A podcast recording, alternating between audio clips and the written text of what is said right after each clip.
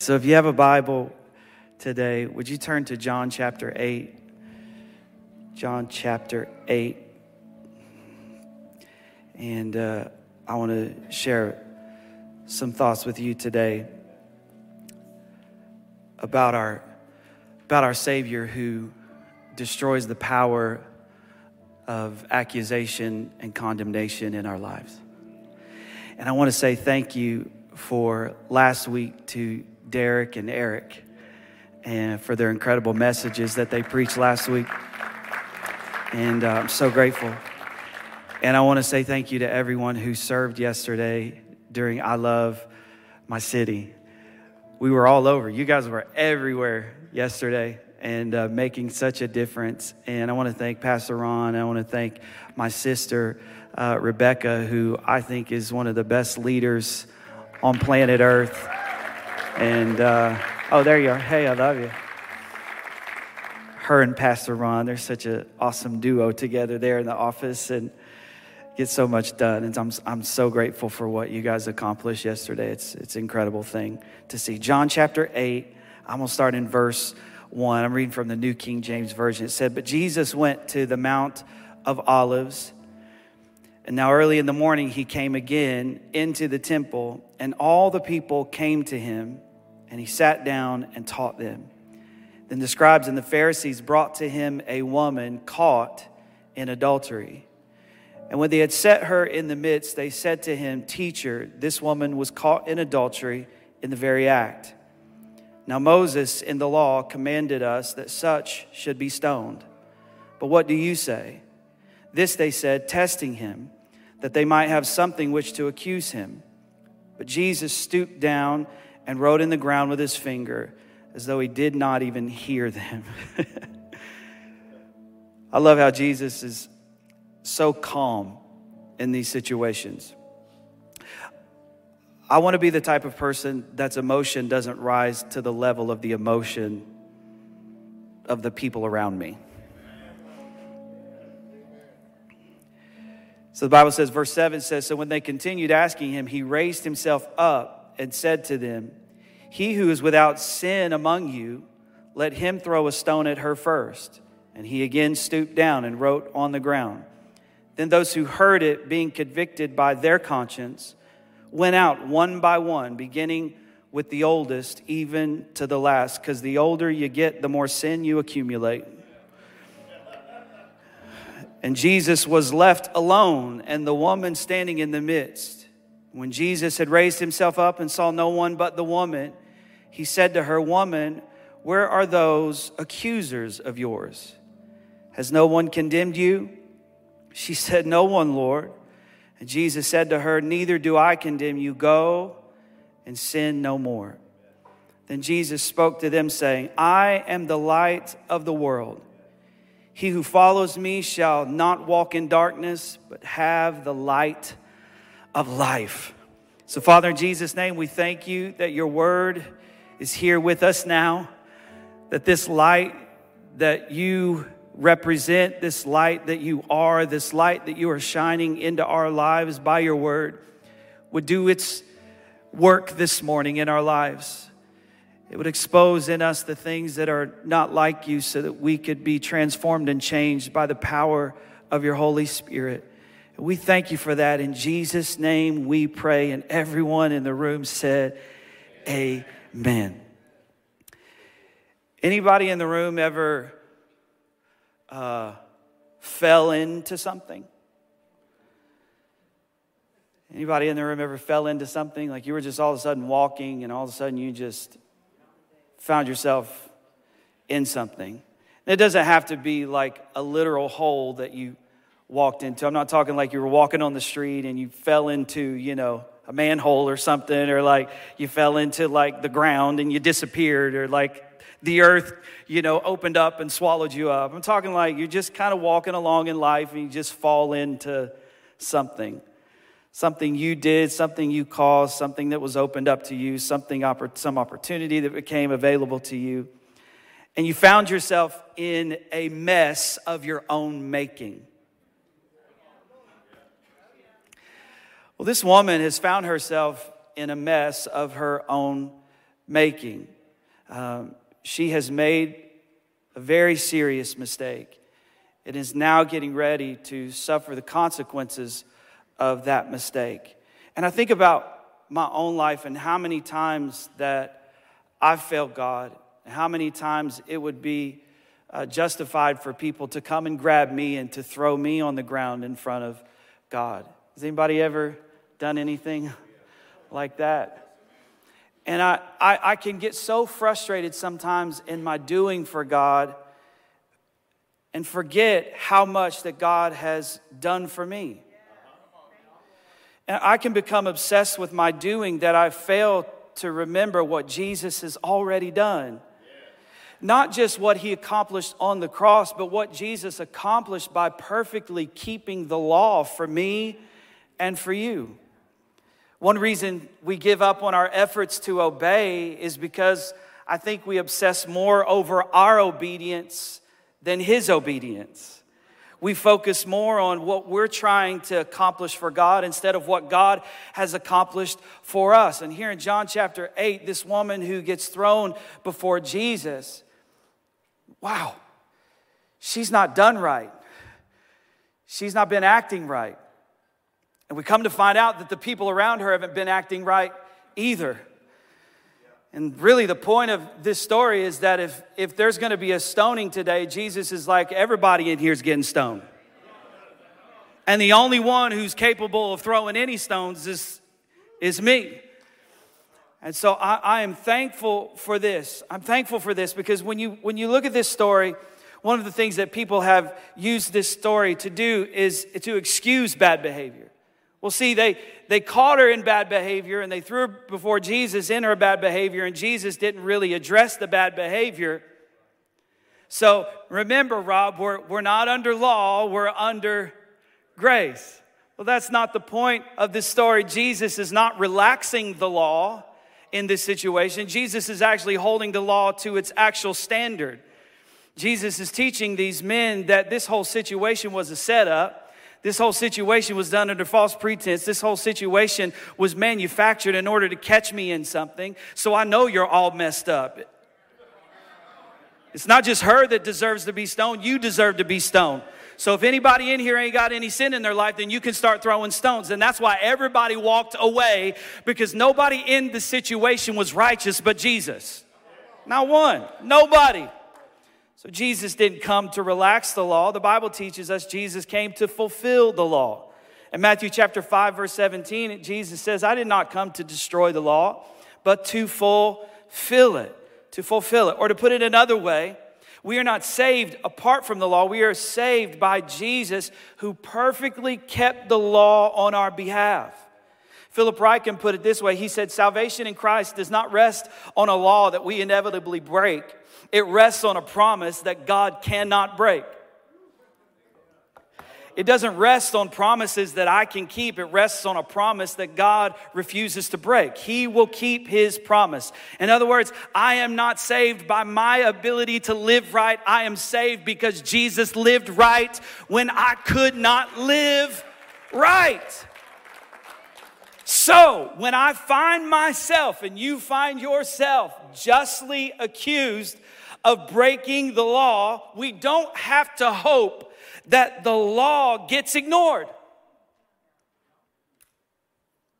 That's not my hope.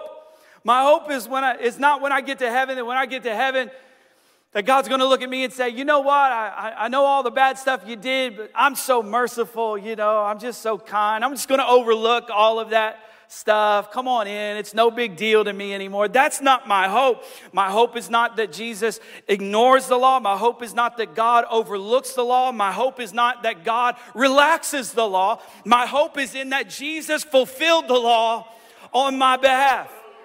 There's a story in Daniel chapter 6 that's really powerful. Daniel uh, is commanded by the king and, and many others in the kingdom not to worship God. And anybody who worships God is going to be executed by being thrown into a lion's den. And this decree is written into law. And so when the king finds out that Daniel has broken this law, the king cannot relax the law just because he loves Daniel. Daniel's his friend. He cannot ignore the law because Daniel's his friend. He cannot overlook what Daniel had done, had, had, had done. So he has to follow the law. So even though he loves Daniel and Daniel is his friend, he still throws Daniel into the lion's den. Because the law cannot be overlooked, the law cannot be ignored, the law must be followed. But what happens is when the king comes back the next morning to see if Daniel survived, the king leans in and he's like, Hey, Daniel, are you there? And Daniel speaks up, and Daniel says something so powerful, such a New Testament, New Covenant revelation. Daniel says, My God, he says, King, uh, don't worry about it. He, he said, My God sent his angel and shut the lions' mouths so that they have not hurt me because I was found innocent before him. And also, king, I have done nothing wrong before you. This sounds a whole lot like justification. Did Daniel break the law? Yes, Daniel broke the law. But God declared him to be innocent in his eyes and before the king's eyes. So what did God do? He shut the mouth of the lions. It's the same thing that God does for this woman when he rebukes her accusers. He shuts the mouth of the lions. He is good at shutting the mouth of the devourer for his kids. This is how he this is how he works. and he said, so Daniel, the Bible says, verse 23, so Daniel was taken up out of the den, and no injury whatever was found on him because he believed in his God. Wow. So I don't have to hope the law gets changed. I don't have to hope that the law gets circumvented. I know that the law has been placed on the shoulders of another and that he was thrown to the lions for my sake.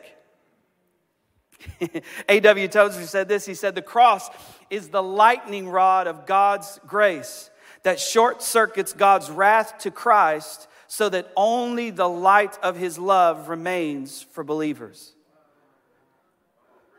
Galatians 2 and 21 is very powerful. It says, I do not treat the grace of God as meaningless. For if keeping the law could make us right with God, then there was no need for Christ to die. Galatians 3 and 11 says, So it's clear now that no one can be made right with God by trying to keep the law, for the scriptures say it is through faith that a righteous person has life. This way of faith is very different from the way of the law, which says it is through obeying the law that a person has life. I want to encourage you in something. I want to scare you with something. God does not grave on a grade on a curve.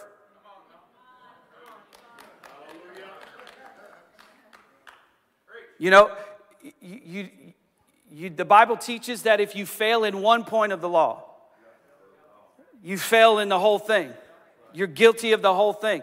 God does not grade on a curve. My hope is not that I get to heaven and I'm like, God, eight out of 10 ain't bad, right?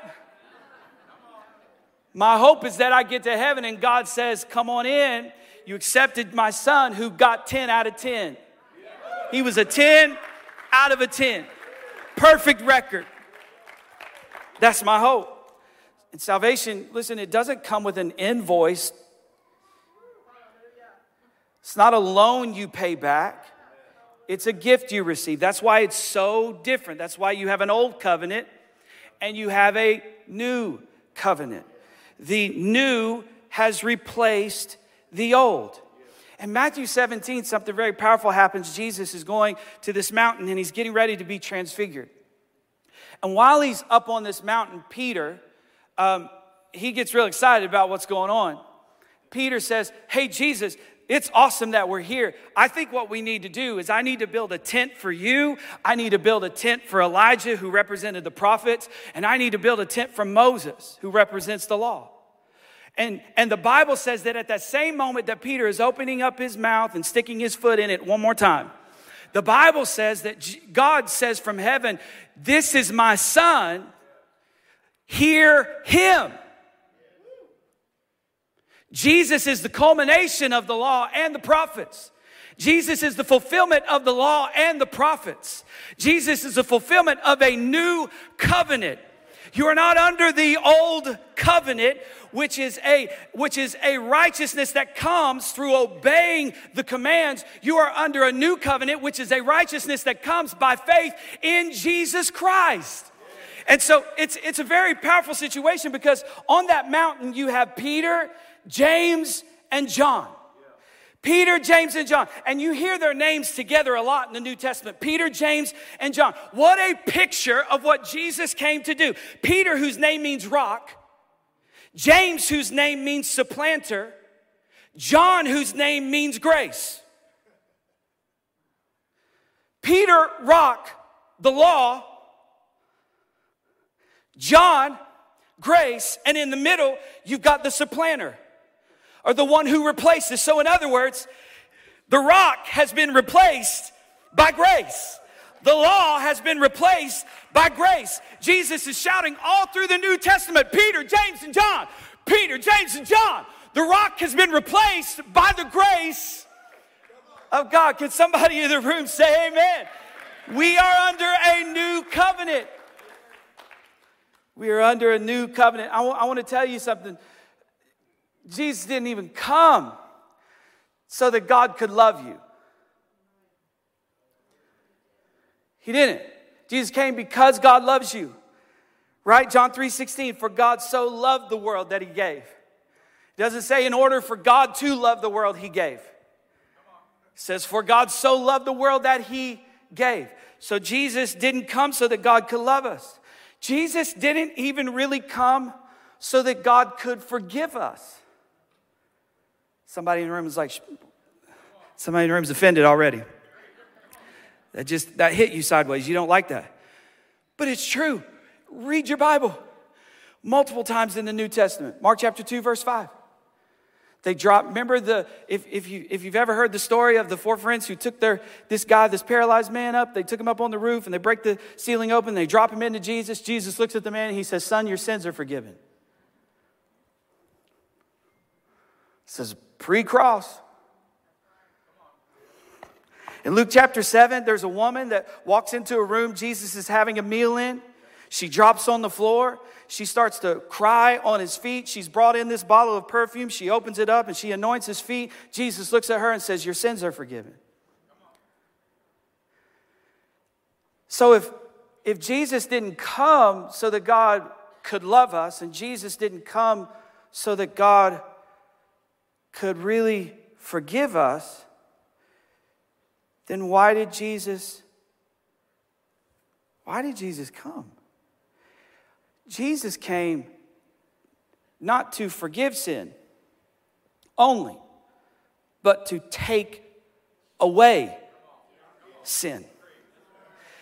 This is the misunderstood, undervalued part of what Jesus has done for us.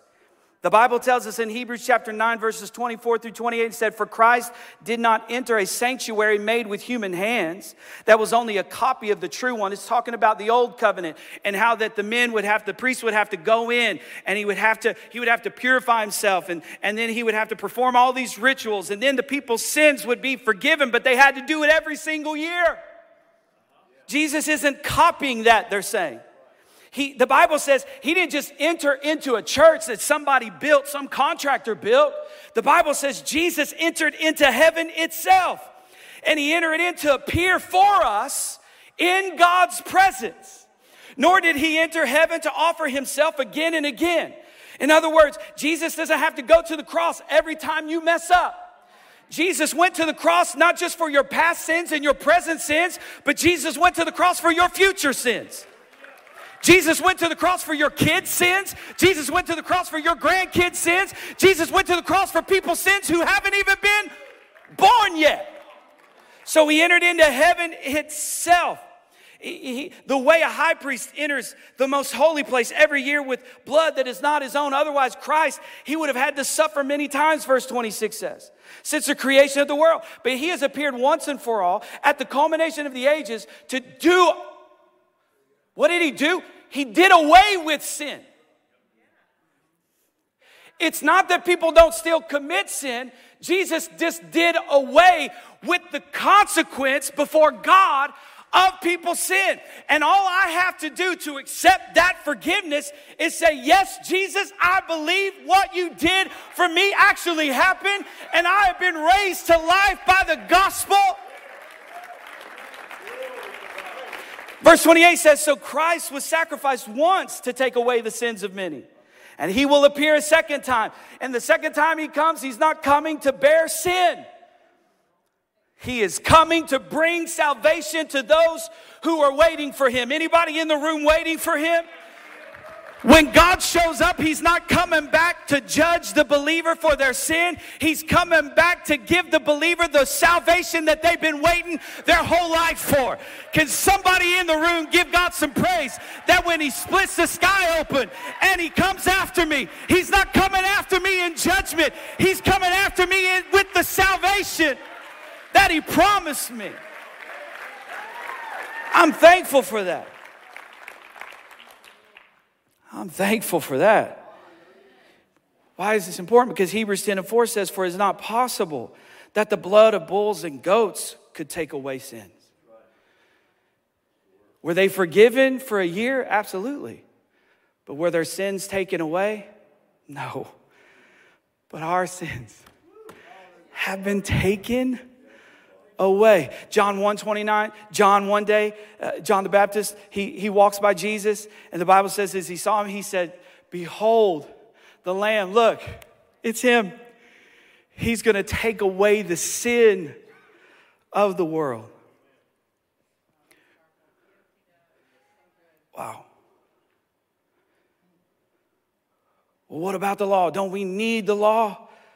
So that people can even get saved. Rob don't we need to don't we need to preach the law so that people can realize how bad they need a savior? I would say not the way you think.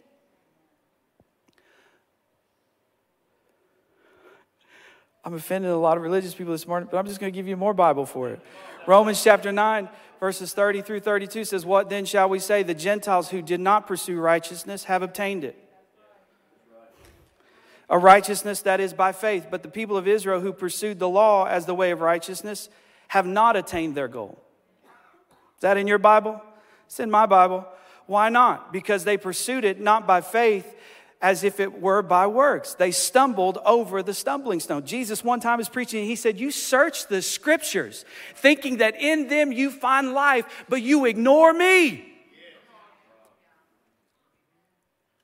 The law is not how I get God to love me. The law is how I express my love for God. Jesus said, if you love me, you'll keep my commandments.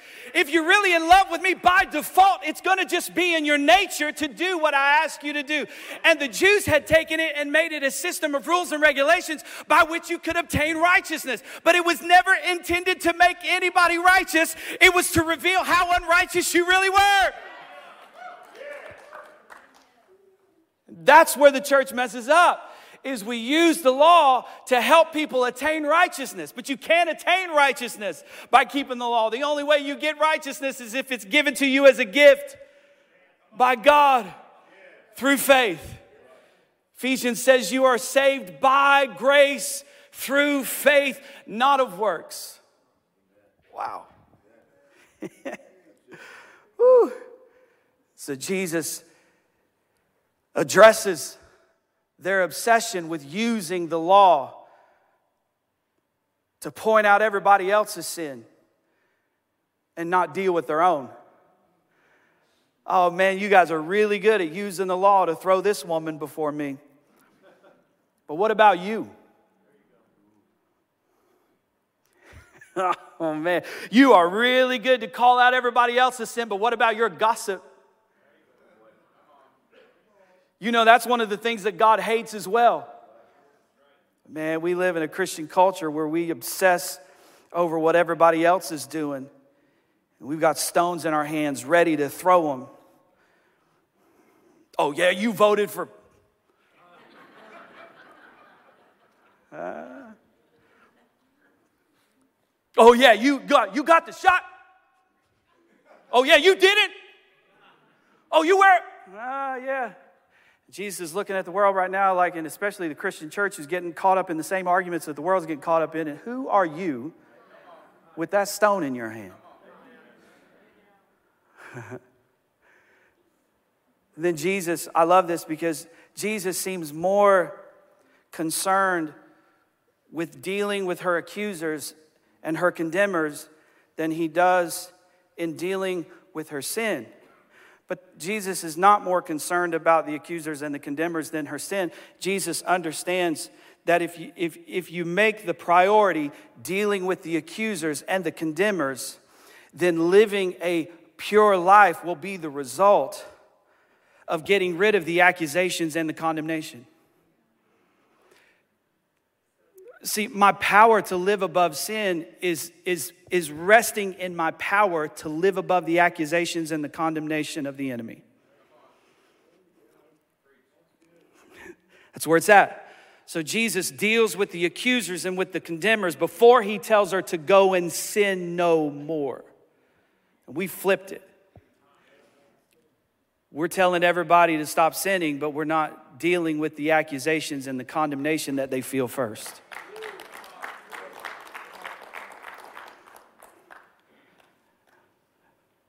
When you get free from accusations and condemnation, sin loses its power. See, the only person who could throw a stone that day was Jesus, and the only person who could throw a stone that day didn't. I should give you a little bit of insight into how many stones you get to throw in your life. Revelation 12 and 10 says something really powerful. It says, Then I heard a voice, it was a loud voice in heaven, and, and this voice said, Now have come the salvation and the power and the kingdom of our God and the authority of his Messiah for the accuser of our brothers and sisters, the one who accuses them before God day and night, has been hurled down. Anytime you get into the accusation business, you get into the devil's business.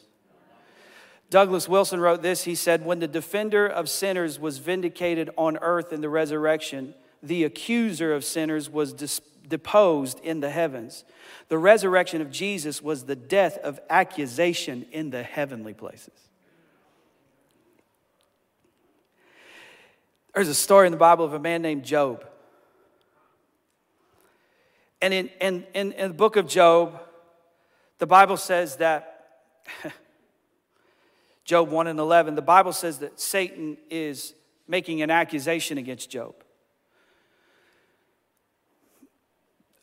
Satan says, if you'll take your hedge of protection from him and you'll open him up to my attacks, he'll curse you. He's accusing. He's, he, he's saying that Job only, only trusts you and believes in you because of his things, his possessions. But if you remove your hedge of protection and you allow me to go after Job, I'll show you what Job is actually capable of. This is a powerful story because I want to tell you something. This is not a new covenant story. This reveals how things operated in the old. This reveals a heaven that didn't have an intercessor. Watch this because Satan is talking to God directly. After the cross, the Bible teaches he has been hurled down, the accuser. And Jesus now forever lives. So instead of there being an accuser in, our, in God's ear constantly, now there's an intercessor in God's ear constantly. So uh, I cannot tell you, nobody in this room is going through a Job season. Nobody in this room has to worry for one moment of your life that God would ever remove the hedge. I don't know what the hedge was for Job, but I know what the hedge is for me and you. The hedge is Jesus. And Jesus isn't getting up off his throne anytime soon. So the hedge will never be removed. So God will never allow the enemy to attack his people the way he was allowed to attack Job. What happened to Job cannot happen to you. You have to change the way you think about God. That God's just up in heaven and He's allowing all this bad stuff to make sure that you really love Him. That's not the God that you serve. That's what that's the way He would operate under a different covenant. But you are under a new covenant. You're under a new covenant. God isn't going to remove the hedge and allow the enemy to come in and kill your family and take all of your possessions. That's not your new covenant God. The story of Job should make you happy because God ain't gonna let what happened to Job happen to me. And if it happens to me, it's not gonna be because God removed the hedge. It's going to be because I live in a fallen, sinful world. But it's not going to be because the, God loosed the devil in my life when I have a when I have a savior who forever lives to make intercession and every time Satan looks at God and he says have you considered Robbie? You, you, know if you took away Robbie's possessions you know if you took away Robbie's Robbie's family he'd curse you and die. Jesus steps up and he says I already passed that test for Robbie so you don't even have to worry about what Robbie would do cuz you know what I would do. Yeah I might be mad yeah, I might fail that test, but Jesus passed that test because God knows I can't pass that test. Woo! I'm so thankful for that. For some of us, the idea of our sins being forgiven is that from the point of our birth to the point of our confession. Well, God forgives all of the stuff I did from the time I was born until I asked Jesus to come into my life, and then from then on out, it's just, it's, I gotta, I gotta keep the commands. I gotta do what the law says to earn my salvation, to deserve my salvation, to maintain my salvation, to keep my salvation. Oh, man. Can I tell you guys who are thinking like that, believing like that in this room? It would make God not God for him to convict you of a sin he is already punished in his son.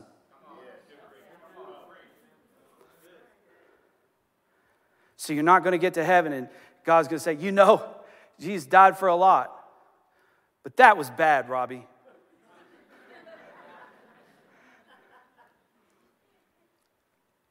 God would not be just if he tried you and convicted you for a sin that he's already punished in his son Jesus. He honors the sacrifice of Jesus more than religious people think.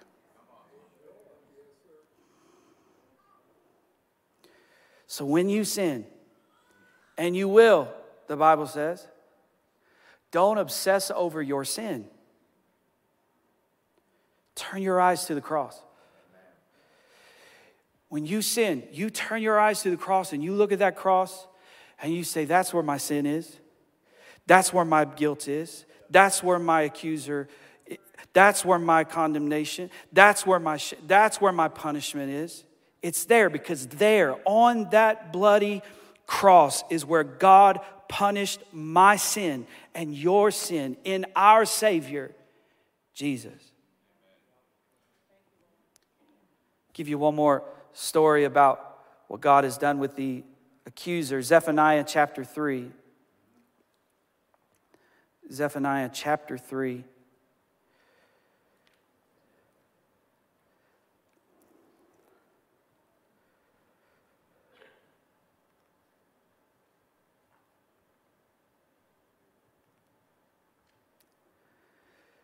Whew.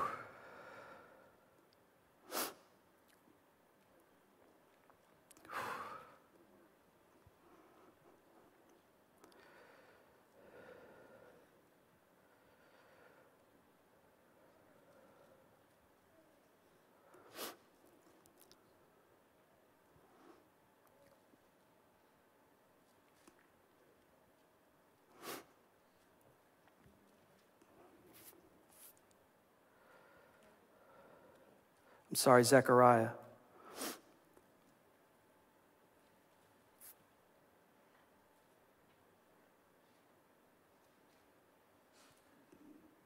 Zechariah 3. This is a vision Zechariah has. He says in verse 1, he says, Then he showed me Joshua the high priest standing before the angel of the Lord, and Satan standing at his right hand to oppose him. And the Lord said to Satan, The Lord rebuke you, Satan. The Lord who has chosen Jerusalem rebuke you. Is this not a brand plucked from the fire? Now Joshua was clothed with filthy garments and was standing before the angel. Look at that. Guilty as charged. Then he answered and stood, er, or answered and spoke to those who stood before him, saying, Take away the filthy garments. And to him he said, See, I have removed your iniquity from you, and I will clothe you with rich robes. And I said, Let them put a clean turban on his head. So they put a clean turban on his head, and they put the clothes on him. And the angel of the Lord stood by. See that picture? Say, Look, God, he's guilty. Look what he's wearing. God says, I rebuke you. I've pulled him out of the fire. And then what does God do? God changes his garment. Watch this. Watch this. God removes it. Joshua doesn't remove it. Look, it says, it says to those who stood before him, the angel said, Take away the garment from him. And then he says, See, I have removed your iniquity.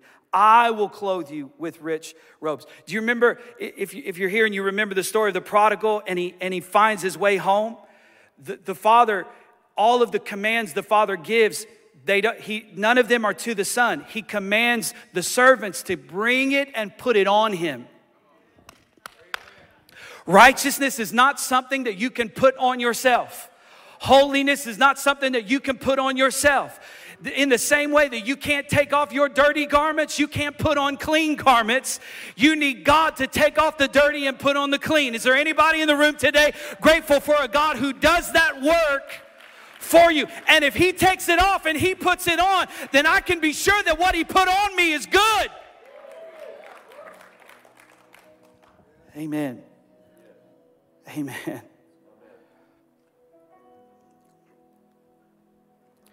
condemnation. He says, he says, where, where are your accusers and, and who's there left to condemn you? Has anybody condemned you? She said, No one, Lord. Condemnation is so terrible because condemnation doesn't just rob you of your present, condemnation robs you of your future because it tells you you don't deserve anything in your future because of what you've done in your past. And when you live in condemnation, shame is the air you breathe.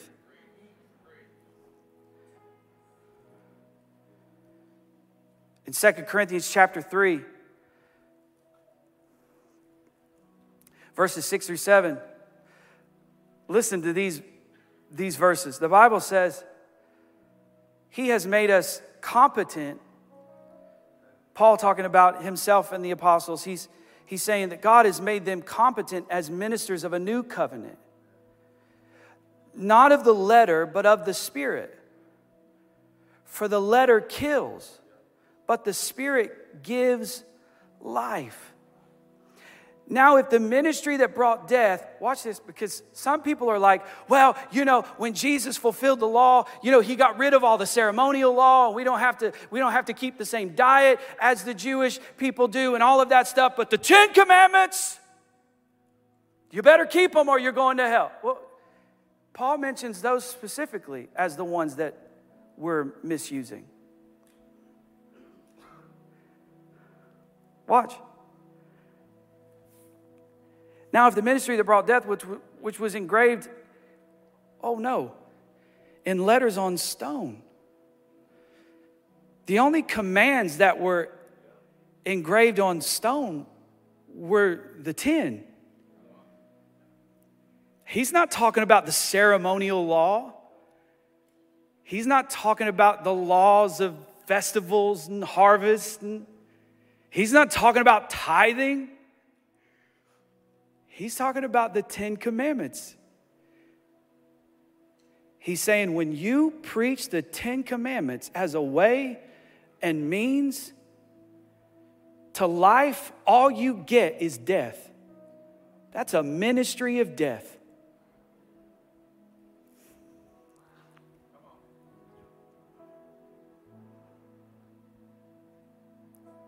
Now, if the ministry brought death, which was engraved in letters of stone, came with glory, so the Israelites could not look steadily at the face of Moses because of its glory, transitory though it was, will not be the ministry of the Spirit, will not the ministry of the Spirit be even more glorious? If the ministry that brought condemnation was glorious, how much more glorious is the ministry that brings righteousness? For what glorious, what was glorious has no glory now in comparison with the surpassing glory. Why would people are like, Robbie, you need to preach, you need to call out people in their sin more. Why would I keep preaching death?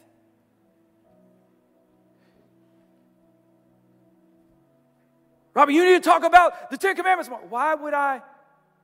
Why would I minister death? That's death.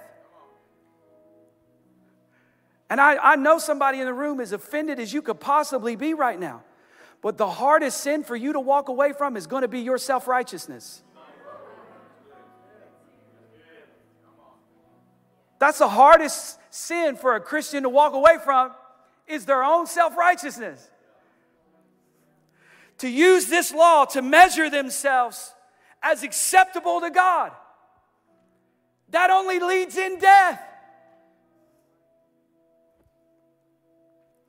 Think about it. Even the prophets of the Old Testament, that's, that's the, that was their ministry. Death. They were constantly, you're going to be brought into bondage. You're going to go into Babylon as captives. You're going to be judged for your disobedience. Constant. Prophets just constantly gloom and doom. And, and the false prophets in the Old Testament were the ones who tried to encourage people.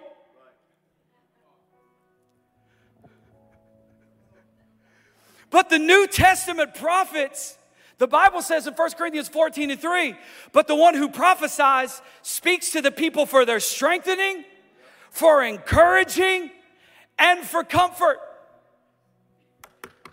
That's why I would encourage you, these prophets who are like constantly trying to tell you God's gonna kill everybody and God's gonna strike them down and God's gonna judge the earth. God has already judged our sin in His Son Jesus. God isn't in the business of killing people in the world, God is in the business of saving people. Jesus even said of himself, I didn't come to kill men, I came to save men. I don't want to be any, I won't have any part in the ministry of death. Should I keep the, the Ten Commandments then, Rob? Absolutely.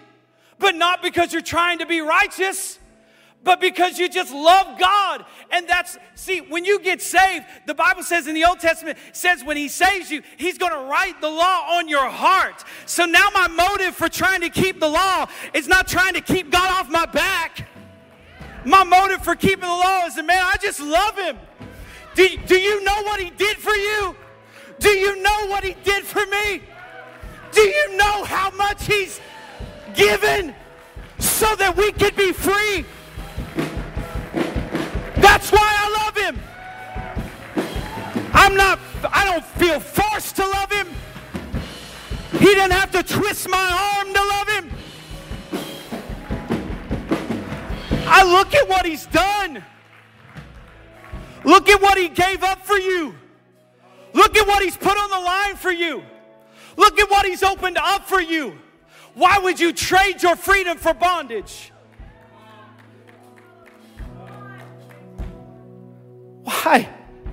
So I, I don't live right because I'm afraid of hell. I live right because I've been saved from it. I've been freed from it.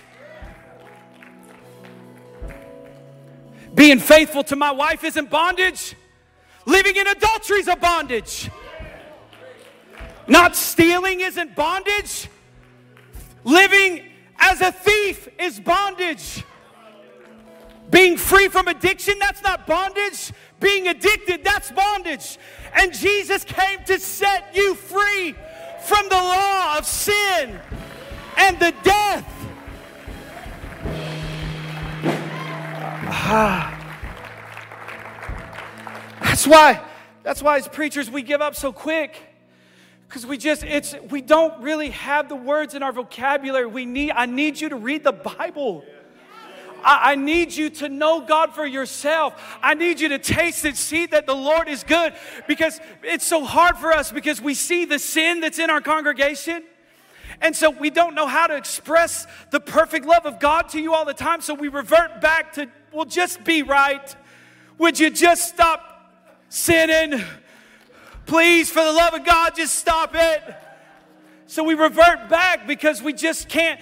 It's hard for us to believe that the gospel is good enough to convince people to walk away from their sin. But Jesus believes that his gospel is good enough to convince people to walk away.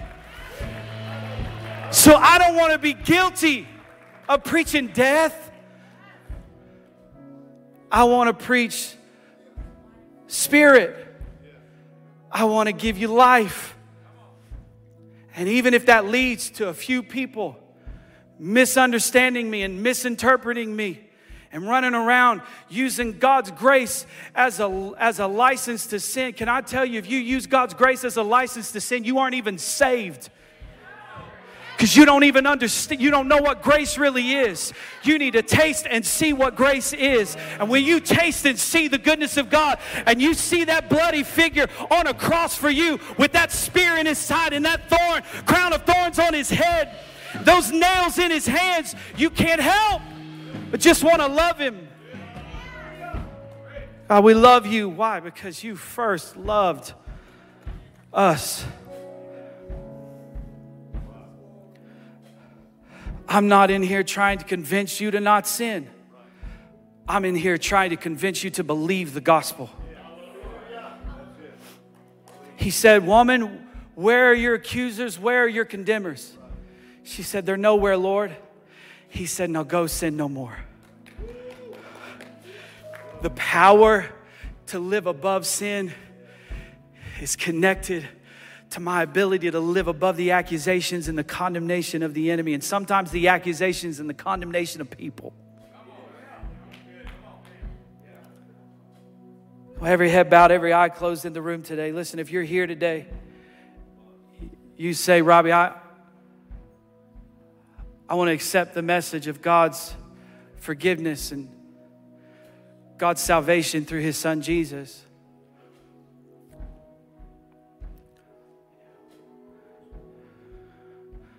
I want to I want to change from the inside out.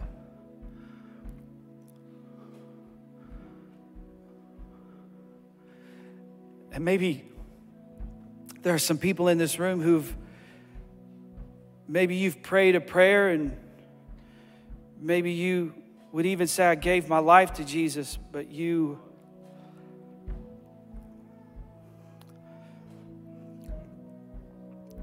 but you still feel so much accusation and you feel so much condemnation. And maybe you're in the room today and you say, Rob, I want to put my faith in Jesus. I want to put my confidence in the gospel. I, I want to I want to drop the confidence that I have in my works and I want to put my confidence in the gospel today.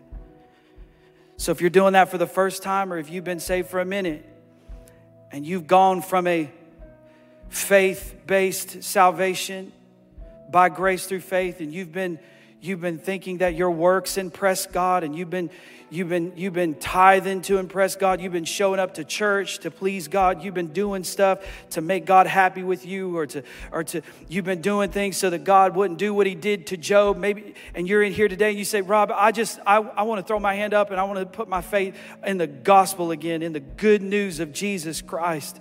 If that's you today, I want to count to three. When I do, I just want every hand that wants to put their faith, hope, and trust in the good news of Jesus today if it's for the first time or, or, or for another time.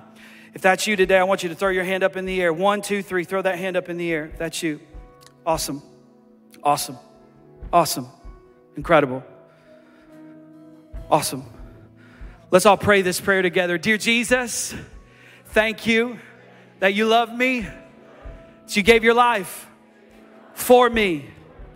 You didn't just die for me, you died as me. Thank you that you took my place. That was my cross.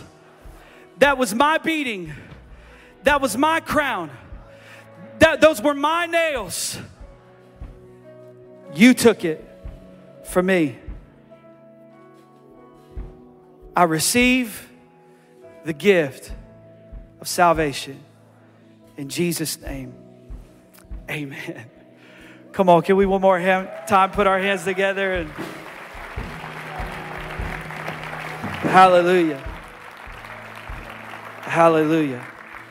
Amen. I love you so much. If you need prayer or just want to come be in the altar for a little while, our altars are always open. Thank you so much for coming to Calvary today. God bless you. We'll see you very soon.